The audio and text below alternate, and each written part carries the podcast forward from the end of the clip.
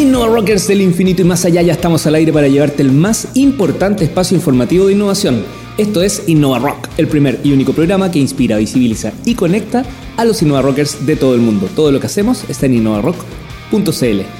Soy el periodista, creo, sí, sí, sigo siendo el periodista Leo Meyer y me encuentro con mi colega experta en innovación global y cofundadora de Comedia World. Buenos días, Carolina Rossi. ¿Dónde estamos, Caro? Buenos días, Leonardo Meyer. Estamos acá en Concepción, la región del Bio Bio, pero más importante aún, en un espacio de innovación que se llama BioHIC hoy día potenciando el tema de la salud, pero ahí vamos a hablar un poco más de eso. Oye, yo le agarré un cariño a este lugar, ya es el cuarto programa que hacemos desde aquí, desde Concepción. El cuarto programa, nuestro último programa, acá por el momento por lo menos. Pero, eh, ¿por qué no invitamos a nuestro panelista estrella a la mesa? Al que ya antes salía a comprar y no pasaba nada, ahora ya no puede ir a la esquina y le piden autógrafo. Se demoró en llegar, algo pasó. Bueno, así que bienvenido Jorge Sangüesa, quien está, es el responsable de emprendimiento de BioHIC de Everest Chile. Hola Caro, hola Leo. Bueno, estamos acá en, este hub de salud, un, un, centro de innovación, un buen gimnasio para emprendedores e innovadores en el área de salud por ahora, pero eh, como ya, ya hemos conversado, abierto a otra área, a Smart City probablemente, a, transporte y a logística. Bienvenido nuevamente, lamentablemente este es nuestro último programa desde bueno, acá pero... pero esperemos luego tenerlos nuevamente por acá. Bueno, pero lo importante es que en este programa sí que vamos a hablar de innovación, porque estamos acá, uno de los, próximos invitados que viene es nada menos y, nadie, y nada menos y nada más se, dice así, el Chief Innovation Officer o el encargado de innovación de Everest Chile, Francisco Pecorella. Y obviamente también vamos a conocer a un innovador de la zona, en este caso es mujer y se llama Daniela Cartes. Ella es diseñadora industrial de la Universidad del Biobío y nos viene a contar cómo ha sido el desarrollo de su emprendimiento llamado Baby Q, una empresa pionera en Latinoamérica que se dedica a la comercialización, fíjense, de ropa infantil en base a telas de algodón con fibra de cobre y de zinc. ¿Qué tal? Oye, bien, pero, pero Leo, espérate. O sea, me encanta toda esta idea, pero también tenemos un fanático acá de la música de rock, de los Beatles, ¿cierto? Oye, sí, yo creo, Jorge, la vez anterior ya pusiste a los Beatles, no me digáis que ahora vamos de nuevo con los Beatles. Sí, efectivamente. Ah, ya, a ver, ¿con qué nos vamos? Mira, eh, yo con mi viejo siempre tengo una discusión porque él es de la primera época de los Beatles, es más Ye de Hard Dark Night y todo, de, todo el comienzo de la era Beatles. Me gusta más la segunda, la, segunda, más la, la, canción, las canciones más elaboradas, más, más, de estudio, en definitiva. El sábado pasado pediste Helter Skelter. Sí, y ahora voy con otra que también es de, las duras de, los Beatles, que es eh, Hey Bulldog. Vamos y volvemos aquí para hacer el último Innova Rock desde la región del Biobío.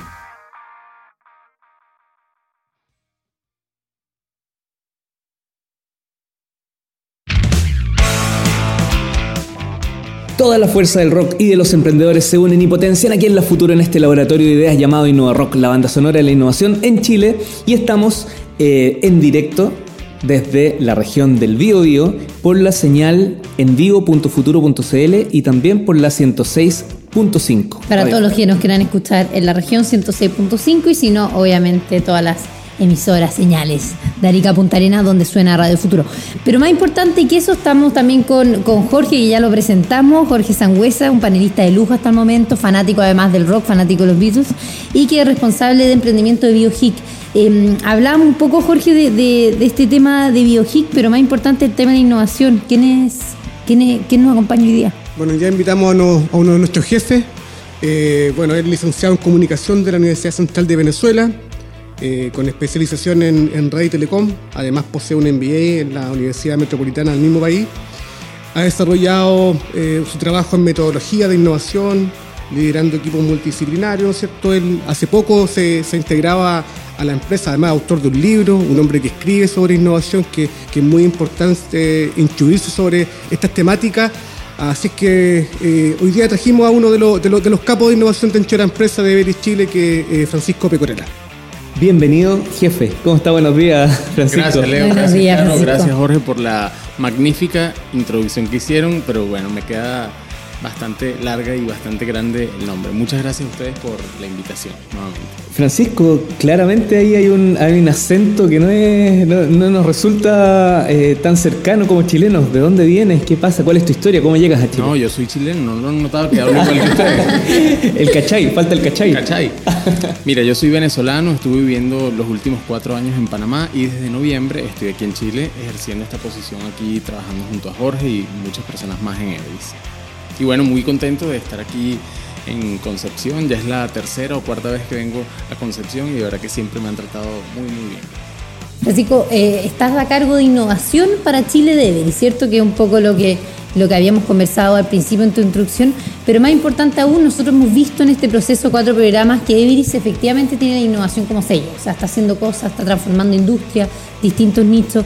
¿Cómo ves ese proceso? O sea, esa transformación que Everis hace a nivel mundial con sus más de 30 oficinas, ¿están ocurriendo en Chile también? Sí, totalmente. Fíjate, nosotros, muchos de nuestros clientes estratégicos son bancos, son hospitales, son clínicas, son empresas de telecomunicaciones y son industrias que generalmente, no generalmente, sino que desde hace unos 10 o 15 años están viendo transformada su forma de hacer negocios. La realidad es que nosotros como empresa de consultoría en tecnologías de información también estamos sufriendo una transformación.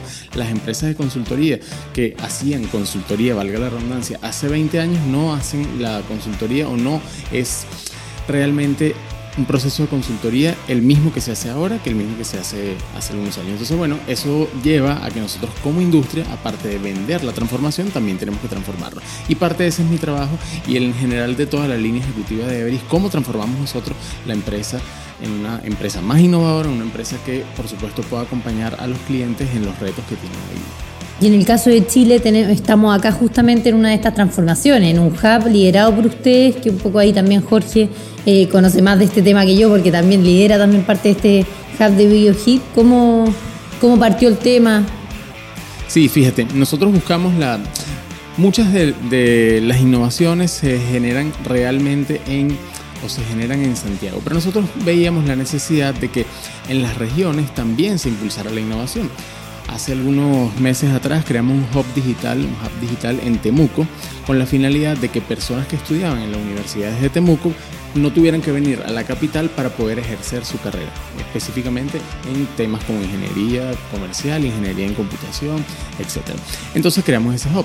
También veíamos que aquí, por estar en Concepción, tenemos el hospital eh, Guillermo Benavente, Gran Guillermo Benavente, que es el hospital más grande a nivel del Pacífico. Entonces decimos, bueno, ¿y por qué nosotros no promovemos también un hub de innovación, pero enfocado en salud? Nosotros creemos que la salud es un factor, es un rubro que ha avanzado con la tecnología, pero que requiere una transformación disruptiva realmente. Entonces, bueno, una forma con nuestro aporte para lograr eso es, bueno, vamos a confluir a diversos emprendedores para que puedan tener un espacio de trabajo aquí y no solamente un espacio de trabajo, sino que también estén asistidos por mentores empresariales, que el gremio médico, que el gremio enfermeril, que el gremio científico, ahorita ahora estaba reunido con un grupo de, emprendedores que son bioquímicos, entonces cómo los unimos a todos ellos para que haya una compartición de conocimiento y al mismo tiempo que haya compartición de conocimiento se generen nuevas cosas. Y ese es el foco del Hub de Concepción, que está totalmente abierto a emprendedores enfocados en salud. Y como decía Jorge, nuestro foco principal es salud,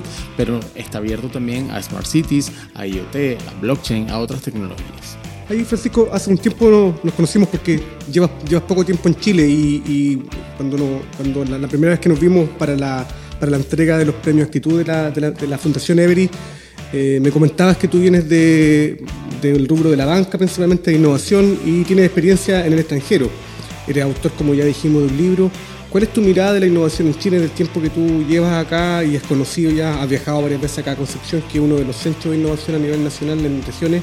¿Cuál es tu, mirada sobre lo que se está haciendo la innovación? Mira, no solamente es lo que digo yo, sino es lo que dicen los indicadores de Latinoamérica. Yo cuando vivía anteriormente en Panamá, nosotros en Panamá siempre veíamos a Chile, nosotros estábamos desarrollando allí cosas en conjunto con el gobierno, con el Centro de Innovación de Panamá y siempre veíamos a Chile como un referente en Latinoamérica. No lo digo yo, sino que lo dicen los números de emprendimiento. Chile es uno de los países con mayores tasas de emprendimiento a nivel latinoamericano, es uno de los países donde el gobierno o la agencia Corfo o el Estado en general apoya más el emprendimiento y busca que el emprendimiento surja. Entonces, sin duda alguna creo que estamos en una posición que tiene mucho por recorrer, pero que también no es, no es consuelo de tontos, pero que también somos número uno en Latinoamérica comparado con grandes potencias como México o como Brasil. Entonces, sin duda alguna, ahora yo viviendo en Chile lo vivo de cerca, lo puedo sentir, lo puedo leer. Lo sientes, lo ves. Lo siento, lo veo. Es, real.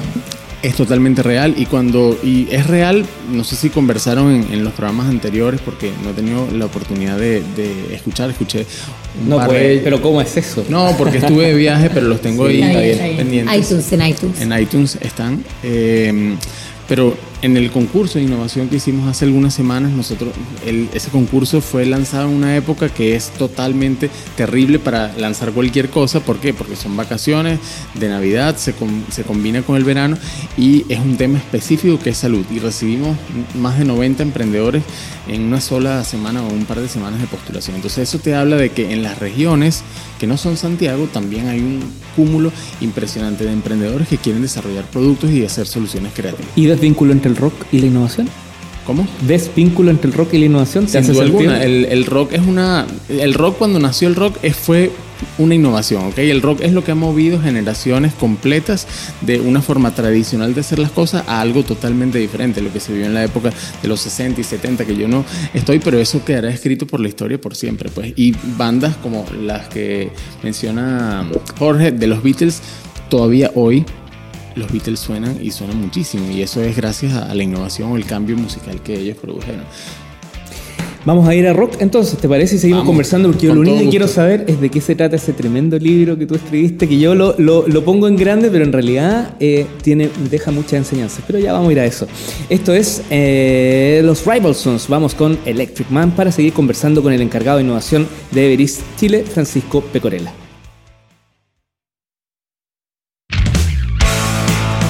Estamos de regreso aquí en Innova Rock conversando con el encargado de innovación de Everis Chile, Francisco Pecorella, y junto con los panelistas Carolina Rossi y Jorge Sangüesa. Eh, Francisco, antes del corte conversábamos un poquito de tu rol, cuál es la visión de Everis respecto de la innovación, pero particularmente en qué iniciativas eh, están hoy involucrados como Everis, ligados íntimamente con la innovación. Sí, totalmente.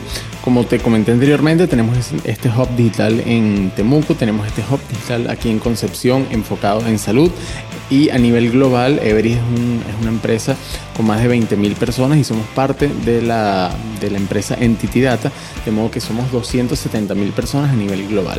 Es una empresa que a nivel global invierte más de 2 billones de dólares, y sí, son 2 billones de más de 2 billones de dólares en investigación y desarrollo. Eso es cantidades industriales de dinero. Ojalá más empresas privadas invirtieran esa cantidad. Debe estar dentro de las 50 que más invierten en el mundo quizá en esto, ¿no? Sí, eh, el grupo NTT es, a nivel global la empresa número 32 en dimensión. Entonces sí, también obviamente tener esa responsabilidad también nos lleva a invertir en investigación, en desarrollo. Tenemos muchas líneas de trabajo, estamos haciendo cosas en robotics, con robotics sociales, estamos haciendo cosas con blockchain. Tenemos un centro de excelencia en blockchain que acabamos de crear en Lima, en Perú, y también estamos trayéndolo para acá, para Santiago. En nuestras oficinas en Brasil tenemos gente dedicada completa a inteligencia artificial, a Internet de las Cosas, y también aquí en Santiago tenemos equipos desarrollando tecnología, de modo que el desarrollo que, estamos haciendo para nuestros clientes es impresionante. Y corrígeme, pero entiendo que hay unos nuevos centros tecnológicos que se abren en siete puntos distintos a nivel global. Yo, A esta altura ya lo, ya lo podemos contar, salió publicado incluso y Pablo Manzano ya nos adelantó un poquito en el primer programa. Sí, sí, sí, totalmente. Tenemos varios, no te, no te voy a mencionar exactamente dónde están, pero sí tenemos planes, al igual que creamos este hub digital en, en, Temuco, en Concepción, que es donde estamos transmitiendo, tenemos pensado crear estos nuevos, estos siete centros a nivel regional. Entonces, sin duda alguna, la apuesta eh, que estamos haciendo a nivel de grupo es totalmente. Y es que tiene que ser así, de verdad que no es algo opcional hoy en día para las empresas hacer innovación. De verdad, si tú, y esto es una frase que suena trillada, pero la verdad es que el que innova está destinado a morir. Y el que no innova. El que no, el innova. que no innova está destinado a morir. ¿Y cuáles son los resultados que esperan obtener con estas medidas, con estos centros? Mira, uno de los resultados es que lo primero que nosotros queremos es, nosotros como empresa nos dimos cuenta hace algunos años que la oferta de valor que nosotros le podíamos llevar a cualquier cliente a nivel global, si la hacíamos únicamente con los 20.000, 150.000, 270.000 personas que tenemos en Everis, en Entity, va a ser siempre insuficiente a lo que pueden hacer una red de emprendedores con los cuales nosotros podemos ser aliados. Una de las formas que nosotros queremos contribuir al ecosistema de emprendimiento es nosotros tenemos acceso a esos clientes estratégicos que ya son clientes nuestros por años y tienen una confianza con nosotros. Lo que ocurre, lamentablemente, a pesar de que Chile sea un país súper desarrollado en emprendimiento o el país número uno en Latinoamérica, en emprendimiento es que un startup, a un startup le cuesta muchísimo acercarse a un gran cliente, a un gran banco, a una gran telefónica, a un gran supermercado, a un gran retail. Entonces ahí es donde nosotros tenemos una posibilidad de contribuir con este emprendimiento. ¿Por qué? Porque podemos acercar a esta solución que está haciendo este emprendedor a un gran cliente. Y de esa forma lo aceleramos. La gente muchas veces cree que la aceleración que busca un startup es dinero o es fondeo. Eso es importante en determinada etapa, pero tan importante como el fondeo, también es importante las conexiones que nosotros podamos hacer, el equipo que nosotros podamos desarrollar. Muchos emprendedores o muchos startups tienen una solución genial, una, una solución creativa pero les cuesta escalar. Entonces, con este grupo de, de 300 personas que tenemos nosotros en Temuco, las ponemos a disposición para que puedas escalar y puedas atender a 10, 100 una de las cosas que Francisco eh, requieren los emprendedores en estas nuevas etapas de desarrollo de emprendimiento están vinculadas con nuevas tecnologías, como tú mencionabas, blockchain, eh, no sé, inteligencia artificial, IoT, eh, supercómputo, big data, no sé. Esas son tecnologías que los emprendedores que desarrollan tecnología requieren. Centros como esto, yo soy un convencido que pueden vincular a los emprendedores con esto. Nosotros tuvimos acá una excelente convocatoria en el torneo. ¿Cuáles serían los desafíos que, que plantearía la empresa desde el punto de vista de la innovación para, este centro de innovación? Mira, uno es que estos emprendedores no únicamente vengan aquí a desarrollar su, su emprendimiento es un MVP, sino que estos emprendedores en realidad empiecen a facturar, empiecen a escala grande. Es decir, que esa tasa de fracasos de emprendimiento nosotros podamos tratar de corregirla un poco y que sea, hoy es, no sé, el 1, el 2% a nivel global o en, o en zonas o en, sí, en Silicon Valley, por ejemplo, que es una industria del emprendimiento, las cifras son menores al 5%. Si nosotros podemos contribuir a que esa tasa fatídica de emprendimientos eh, sea mayor, ese es el principal desafío. Es decir, que de estos 90 emprendedores que nosotros recibimos aquí, bueno, no queden en 90 emprendimientos fallidos, sino que de estos una tasa importante comience a generar su producto, a generar tracción. Y algo muy, muy importante que nos lo hemos planteado nosotros como desafío es que queremos apartar de la mente del emprendedor que muchos emprendedores no saltan al emprendimiento para convertir en una para convertir su emprendimiento en una empresa, sino para convertirse en autoempleos. Entonces, eso es algo que también nosotros queremos transmitir. Es decir, el emprendimiento no tiene que ser un autoempleo. Está bien si tu, si tu visión es ser autoempleo, pero en realidad lo que queremos es buscar escalabilidad. Es decir, que hoy puedas atender a 10 clientes, pero la semana que viene, el año que viene puedas atender a 1000 y el año de arriba puedas atender a 10.000, a 100.000. Ese pensamiento 10X es el que queremos transmitirle y por eso, bueno, es el trabajo que también Jorge eh, hace aquí en el Hub de Concepción. No únicamente es proveerles este espacio, sino asesorar los planes de negocio. Muchos emprendedores tienen una excelente idea, pero su plan de negocio es fatídico o al revés, tienen un plan de negocio genial, pero su producto, entonces bueno, ese es parte del trabajo que, se hace y que nosotros como Everis podemos contribuir. Francisco, eh, como autor de, hablamos que era autor de un libro con Leo, nosotros Innovación, dos puntos, de la idea al éxito. Eso, como Leo estamos comentando y nos interesa efectivamente informarnos de todas estas cosas, Cuéntanos de qué se trata tu libro y cómo podemos acceder a él. Mira, hace algunos años, yo cuando llevaba una unidad de innovación de un banco en Panamá, empecé a buscar bibliografía que me ayudara a mí a, bueno, cómo transformar una empresa tradicional e innovadora. Y encontré muchos textos escritos desde hace décadas, Clayton Christensen, etcétera, muchos, muchos textos, la mayoría en inglés y la mayoría con casos de empresas en Estados Unidos. Yo siento y es algo que sentía y que siento todavía que la receta de Silicon Valley o la receta de Boston no aplica al 100% en Latinoamérica. Entonces me dediqué a buscar, bueno, cómo la cultura latinoamericana cuando adopta esas, esas recetas de Silicon Valley o esas recetas de Boston en realidad sirve o no sirve.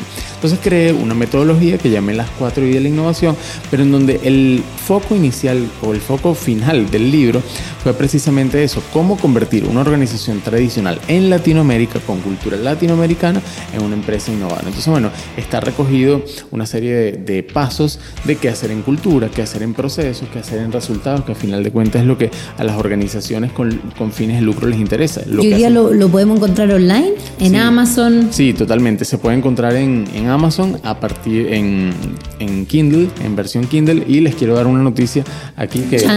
Rodoble que, que lo decidí esta mañana. Ese libro ha estado en venta desde hace un año y medio y yo hoy sentí sentí en la mañana, antes de venir al programa con ustedes, que el conocimiento hay que compartirlo. Entonces hay personas que a lo mejor no tienen el dinero para comprar el libro y a partir de los próximos días va a estar en Amazon y le voy a poner cero dólares de costo. De modo que cualquier persona Ahí se lo va a vamos, lo vamos a difundir. Sí, por nuestras redes sociales. Un tips o dos tips, si es que nos da el tiempo, que tú le quieras dar a quienes nos escuchan justamente para caminar en este eh, sendero de la innovación rumbo al éxito. Mira, un- una frase que no es mía, pero que, y tampoco sé de quién es, porque he buscado el autor y, y he encontrado varias fuentes, Leo- no- Debe ser Leo Meyer. ¿ah? Yo es creo que- posible, yo creo que sí. Es que los emprendedores generalmente suelen enamorarse de la solución y no se enamoran del problema. Entonces mi consejo que yo quisiera darle a todos los emprendedores que nos escuchan hoy es que se enamoren del problema y no de la solución e indaguen, atrévanse, las encuestas no sirven desde mi punto de vista para hacer para escuchar la necesidad del cliente. Atrévanse a ir a la calle. Nosotros gerenciamos muchas veces desde detrás del escritorio e inclusive como emprendedores gerenciamos detrás del escritorio. Tenemos que ir a la calle a escuchar qué es lo que dice nuestro cliente, cuál es la necesidad que expresa y que no expresa. Y eso es muy importante. Enamórense del problema y no de la solución. Francisco Pecorella, encargado de innovación de Chile, muchas gracias por visitarnos hoy y por invitarnos a, de algún modo u otro a tu casa, porque ustedes son los locales aquí en el Bio. Gracias Leo, Caro y Jorge. Un placer haber estado hoy aquí con ustedes. Muchas gracias. Nos vamos con rock para llegar con la última mitad de este programa donde vamos a tener una tremenda emprendedora que ya les voy a contar detalles eh, para cerrar este cuarto capítulo desde la región del Biobío. Esto es Arctic Monkeys, la canción Teddy Picker.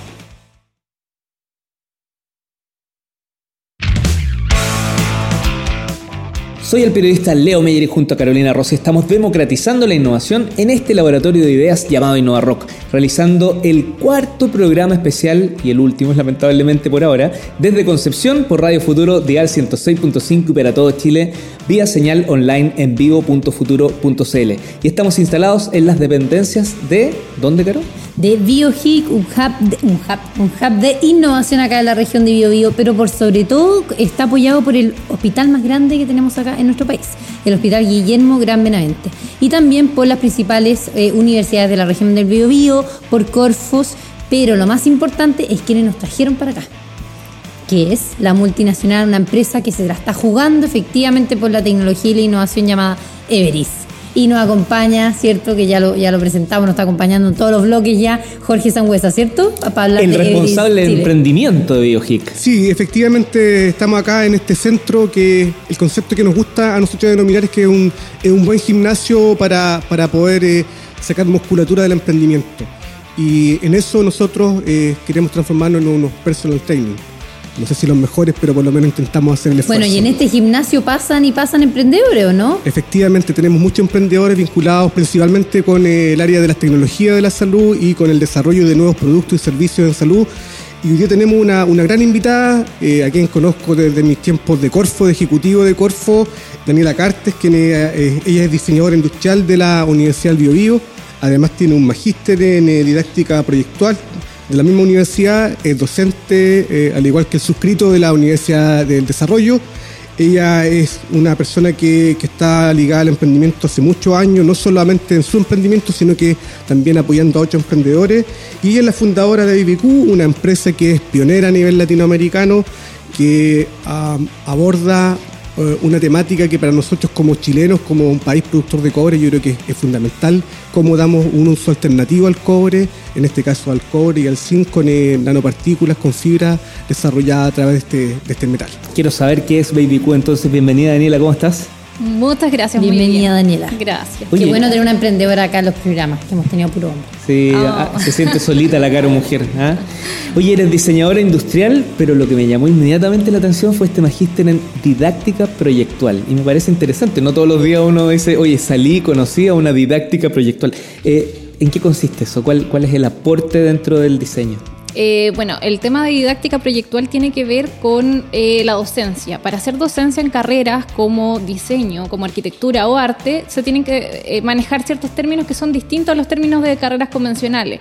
También medir más objetivos que en el fondo medir resultados. El- se mide más el proceso, entonces nos enseñan de, de manera didáctica, como dice, eh, el aprendizaje. Finalmente lo que nosotros hacemos, esta parte es más académica, en la universidad es tratar de que el alumno valore eh, lo que está aprendiendo a través de la experiencia más que los otros ramos que son solamente teóricos que aprender ciertas cosas y repetir, repetir, repetir. Acá se trabaja desde la experiencia. Daniel, el diseño se ha reposicionado, se ha posicionado como una herramienta fundamental, no importante, fundamental para los procesos, cualquier proceso de innovación. ¿Cómo ves el diseño actuando en tu proceso de innovación, en tu, proceso como emprendedora? Eh, bueno, para mí es una, fue algo fundamental haber estudiado diseño, porque finalmente te enseñan a ver de manera distinta los problemas nosotros normalmente no nos cuestionamos cómo se diseñan o cómo están construidas las cosas, o por qué procesos creativos o productivos pasa el desarrollo de una silla, una mesa, una prenda como la que tienen ustedes acá. Em, entonces, bueno, lo, importante de esto es que me abrió, así como a todos los diseñadores, la mente para pensar un poco más allá y buscar respuestas en cosas simples. Nosotros no tenemos que pensar en crear algo tan complejo. Normalmente se pueden adaptar ciertas tecnologías como las que se desarrollan en el área textil para resolver problemas eh, que se generan en los hospitales o problemas que se pueden generar en las industrias. Yo creo que eso es como la mirada estratégica que tiene un diseñador y es el rol que necesitamos que hoy día tengan los diseñadores en Chile de buscar em, de buscar relacionar cosas o mundos que no se relacionan. ¿Tú sabías que Chile es el país en el mundo que tiene más escuelas de diseño per cápita? No, no sabía. Ese es un dato. un dato Rossi. Dato Rossi. Buen dato. Eh, cuando te presentaba, en definitiva, yo eh, planteaba un, un, problema, una discusión o conversación incluso eh, que uno tiene frecuentemente, cómo le podemos dar un uso alternativo al cobre. Seguimos siendo un, un país productor solamente del mineral en bruto, eh, o cómo nosotros podemos darle aplicación a, a, otro ámbito. ¿Cómo nace esta idea de poder aplicar el cobre a ropa de bebé? Bueno, la idea nació de mi experiencia como mamá. Yo tengo un hijo que tiene 10 años y eh, Jonás cuando nació, cuando llegó a este mundo, tuvo muchos problemas eh, inmunológicos y sobre reacción alérgica, bronquitis y todo. Entonces en ese minuto yo estaba terminando mi carrera de diseño y paralelo a eso estaba comenzando todo esto de la investigación internacional del cobre y las nuevas propiedades era la EPA, que es la, eh, la, encargada en Estados Unidos de la Agencia Medioambiental de Estados Unidos, la que declaró al cobre como primer y único metal antibacteriano del mundo. Y en base a eso yo desarrollé con el Hospital Regional en ese minuto una vajilla de alimentación pediátrica. Y coincidió con mi experiencia de maternidad y yo dije, en realidad aquí tengo que darle otra vuelta, tiene que haber otra forma de aplicar este mineral, tiene que haber otra forma de proteger a los niños, porque en realidad eh, como mamá era súper complejo eh, tener que andar de médico en médico. ¿Esto cuándo fue en años? En años, el 2009 más o menos, 2009. casi hace 10 años atrás. Sí, Sí, no, nos tomó bastante tiempo. El desarrollo de un producto así eh, se ve súper simple porque uno dice, oh, son, es ropa de guagua. Pero para nosotros llegar a ese desarrollo se tuvieron que hacer pruebas, validaciones. Todavía trabajamos con el hospital, también trabajamos con eh, microbiología de la Universidad de Concepción, que nos provee. Daniela, porque, perdón por interrumpirte, pero antes de ese momento nadie estaba ocupando cobre en la ropa de guaguas, porque se estaba ocupando en calcetines, cosas así, yo me acuerdo. Perfecto. Claro, no, hasta ese minuto se estaba recién explorando la fibra en prendas, ni siquiera en guaguas, en prendas. Entonces se comenzó ese desarrollo y el 2013 más o menos, 2012, eh, se comenzó con la venta de calcetines que en el fondo tiene una fibra que se entremezcla. Y nosotros obviamente no necesitamos una fibra como esa, con esas características, con esos grosores, pero sí seguimos desarrollando y nosotros somos la única empresa en Latinoamérica que vende productos orientados para los bebés, desde prematuro hasta seis meses. Vamos a entrar de lleno en lo que ha sido la empresa, el desarrollo, los productos. Tengo un montón de preguntas, pero para nuestros auditores eh, puedan seguir un poco la conversa, nos vamos a ir ahora a, a música. El sitio web el sitio web es www.babyq.cl. Baby, bebé en inglés, baby con Y y CU, que es el, nombre químico, del, cobre. Babyq.cl. Así que ahí están todos invitados, quédense revisando la página porque ya volvemos para seguir conversando con la fundadora de BabyQ, Daniela Cartes, diseñadora industrial, por cierto. Esto es una tremenda canción, casi una impronta de todos los que somos emprendedores y principalmente innovadores. Esto es ACDC, It's a Long Way to the Top if you wanna rock and roll.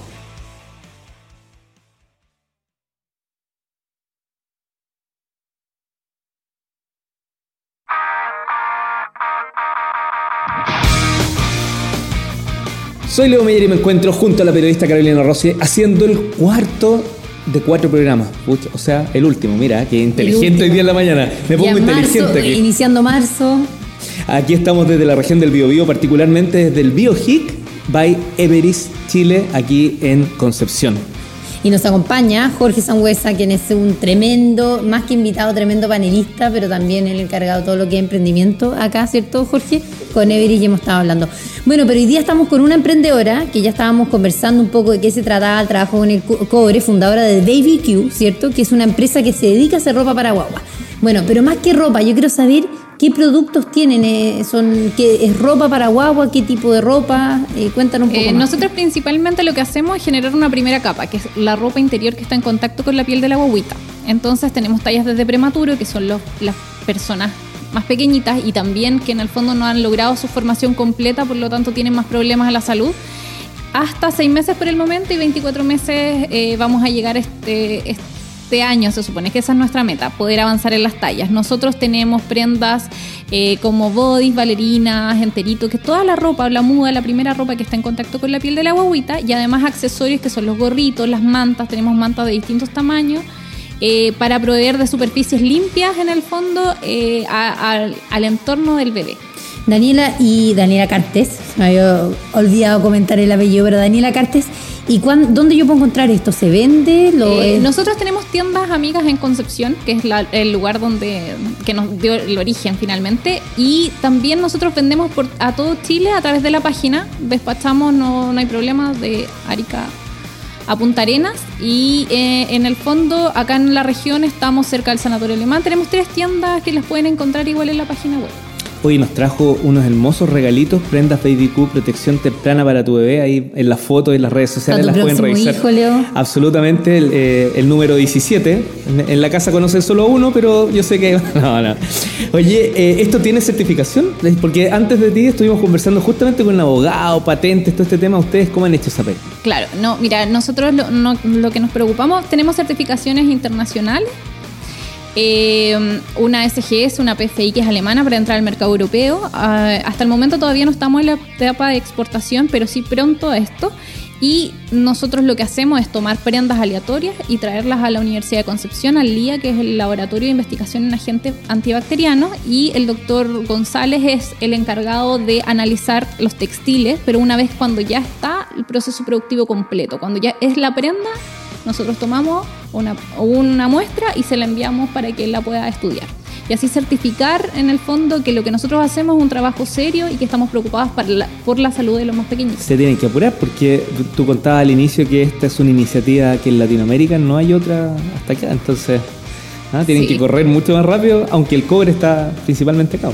Claro, lo que pasa es que igual es un tema complejo porque nosotros tenemos que demostrar que no solamente es una prenda, sino que tiene, eh, digamos, algunas características antibacterianas y para eso eh, tiene que ir de la mano de un trabajo serio. No podemos solamente pensar en reemplazar fibras y, poner cualquier fibra china, porque también sabemos que en China se trae mucha tecnología pero que normalmente no cumple con las características que uno necesita. Entonces nosotros vamos creciendo de la mano de las certificaciones, creciendo de la mano de, en el fondo, estos avances y lo que pretendemos ahora, gracias a la ayuda de, de Everis, es hacer un piloto de prueba pronto en el hospital.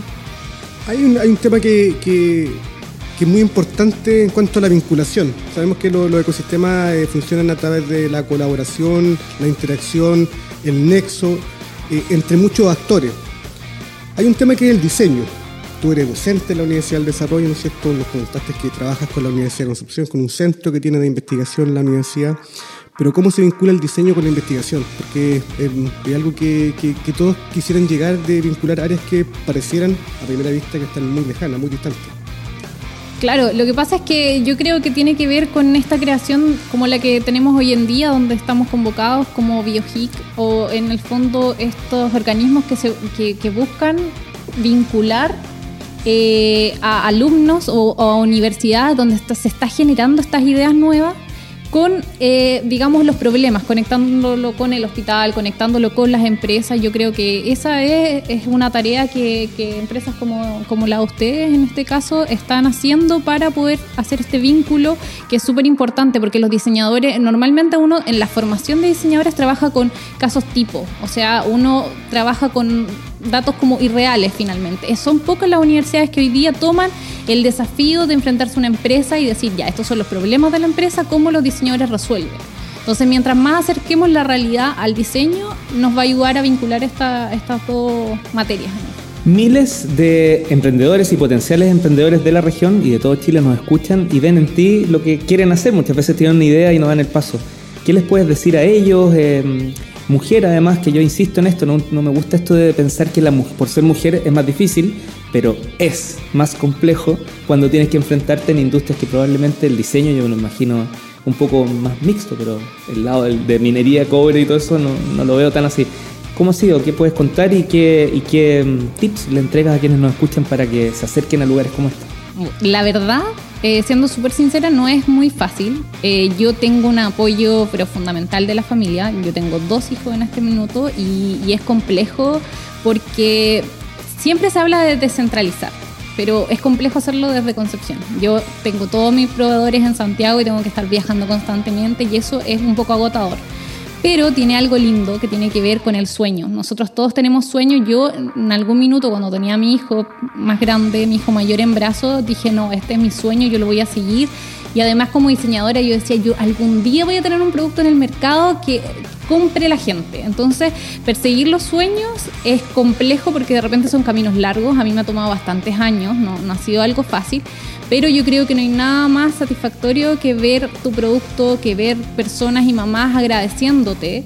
Eh, tener productos de, que les ayudan en el día a día y yo creo que por ahí va eh, el tema de conectar los sueños, de, ver qué tanto podemos entregar, porque también eh, creo que está muy en boga el tema del emprendimiento, pero no es fácil. No es fácil. Yo creo que como tips hay que, hay que evaluar la cantidad de apoyo que uno tiene, porque es distinto, por ejemplo, eh, tener el apoyo familiar o tener el apoyo de una organización, de una empresa. No es, no es lo mismo eh, partir de cero que tener contacto. Yo también me he enfrentado harto a eso y lo que he hecho es buscar redes. Por ejemplo, acercándome acá a este centro, por ejemplo, acercándome a mujeres empresarias, donde entre nosotros nos ayudamos a que esta tarea sea un poco más fácil. Yo creo que eso es principalmente, buscar ayuda y buscar alianzas o redes que nos permitan llegar más pronto al mercado. Larga vida a babyq.cl, ¿no, Caro? Sí, lo ocuparía alguna vez. Algún día. más, más, pronto que, que tarde. No sé, no sé. Felicitaciones, mucho éxito y eh, nada, esta es tu casa Innova Rock y particularmente el, eh, este, este hub en el que estamos, el, el Bio de Everest. desde Concepción. Felicitaciones a Daniela Cartes, diseñadora industrial y fundadora de babyq.cl. Gracias por visitarnos en Innova Rock. muchas gracias a ustedes por la invitación. Jorge, no nos queda más que despedir, pero yo creo que hay que invitar a alguien, ¿o no? Sí, eh, a mi compañero de trabajo, a, la persona que es responsable de, la innovación acá en, nuestro hub. Eh, un poco triste porque ya terminamos nuestra nuestra grabación, nuestro nuestro, nuestro programa. Eh, ¿Nuestros contratos? No, no, no, no, no, no, nuestro, nuestros programas con, con ustedes, para nosotros es fundamental darnos a conocer, creo que en las comunicaciones como en algún otro capítulo dijo un invitado, la comunicación, comunicar la innovación y el emprendimiento es fundamental para, para que la gente vea que esto es muy importante, son pilares fundamentales para el desarrollo de nuestro país, para el desarrollo de nuestra, de nuestra región y de esta ciudad. Así que acá yo tengo ahora frente a mí al encargado de innovación de Everis, a quien fue además nuestro primer panelista, Felipe Díaz, ¿cierto? Bienvenido, Felipe. Díaz, bienvenido, bienvenido. Aparecí de nuevo aquí. Apareciste, volviste. La fama ahora no lo deja, no puede ir a comprar pan. No, no, no, puede entrar ni siquiera. La gente me busca en redes sociales, pero no me encuentra. Va a tener que abrir su cuenta. Sí, estoy incógnito. Oye, fuera de toda broma y en línea de lo que estaba conversando Jorge, eh, nada, resumir muy brevemente lo que fue la experiencia y, particularmente un poquito qué se viene para el BioHIC, que yo entiendo que es parte en salud, pero se abre a otras áreas. Yo, yo quiero decir eh, que muy contento que están acá, eh, que estuvieron acá. Para nosotros es súper importante mostrar lo que hacemos. Jorge, eh, nosotros con Jorge Sangüesa nos vinimos los dos de Corfo, somos amigos y nos vinimos por un sueño de, hacer innovación afuera, de demostrar que fuera de la Corfo también hay innovación y se puede hacer. Y por qué no decir de mejor calidad se puede hacer también cosas. Y eso es lo que tratamos de hacer aquí. En seis meses de vida que tenemos, los tenemos ustedes acá. Una radio de nivel nacional o un programa de, nivel eh, internacional. internacional. Ustedes nos hablan de ir para otro lado. Y nosotros somos BioHic, una guaguita hoy día. Tenemos seis meses aquí recién. Y lo que se viene para nosotros es crecer con nuestros emprendedores. Ya tenemos 90 proyectos, ya tenemos más de 300 emprendedores que tratan de estar con nosotros en el día a día. Eh, Jorge el otro día me decía, ya tiene 1.500 asistentes en seis meses. Nadie ha tenido 1.500 asistentes. Jorge Sangüesa logró eso, un emprendimiento aquí, 1.500. Hizo 50 charlas en seis meses eh, eh, con profesores de toda América. Trajo profesores de otros países. Ahora lo que se viene para nosotros es crecer, es dejar el BioGIC como un centro de excelencia y empezar a crecer en otros sectores. Hacer innovación abierta de verdad, abierta en todos los sectores y hacer innovación... ¿Y qué sectores serían, Hay si no indiscreción? superfuertes, ¿no? que son el tema de Smart City y el tema de logística, que son para nosotros súper importantes, ciudades inteligentes y el tema de logística para pa Bio Bio es potente. De verdad que somos la ciudad de los puertos, Concepción es la ciudad de los puertos. Entonces, eso es importante para nosotros. También crecer en temas regionales en otros, en otros lados y hacer innovación abierta con todos los emprendedores, plantear el problema y que cualquiera con una buena idea lo pueda solucionar. Tremenda experiencia, ¿no, Cora? Ahí, Solamente agregar que creemos que somos convencidos que desde regiones, desde Concepción, una ciudad que tiene aproximadamente un- la gran, el gran Concepción, la conurbación, un millón ochenta mil habitantes aproximadamente, es un muy buen lugar para testear, para probar.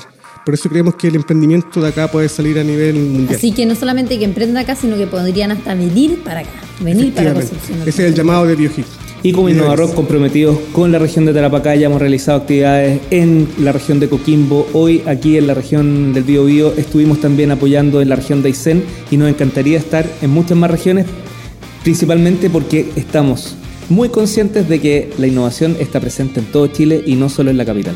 Así que nuestros agradecimientos públicos también por haber confiado en nosotros. Gracias a ustedes. Muy felices y nos vamos con rock de equipo, ¿o no? Esto es los tres y como queremos volver y que no sea la primera vez, vamos a poner solo por esta ocasión la primera vez. Chao a todo Concepción, muchas gracias a la región del Biobío. Chao, gracias Concepción. Chao.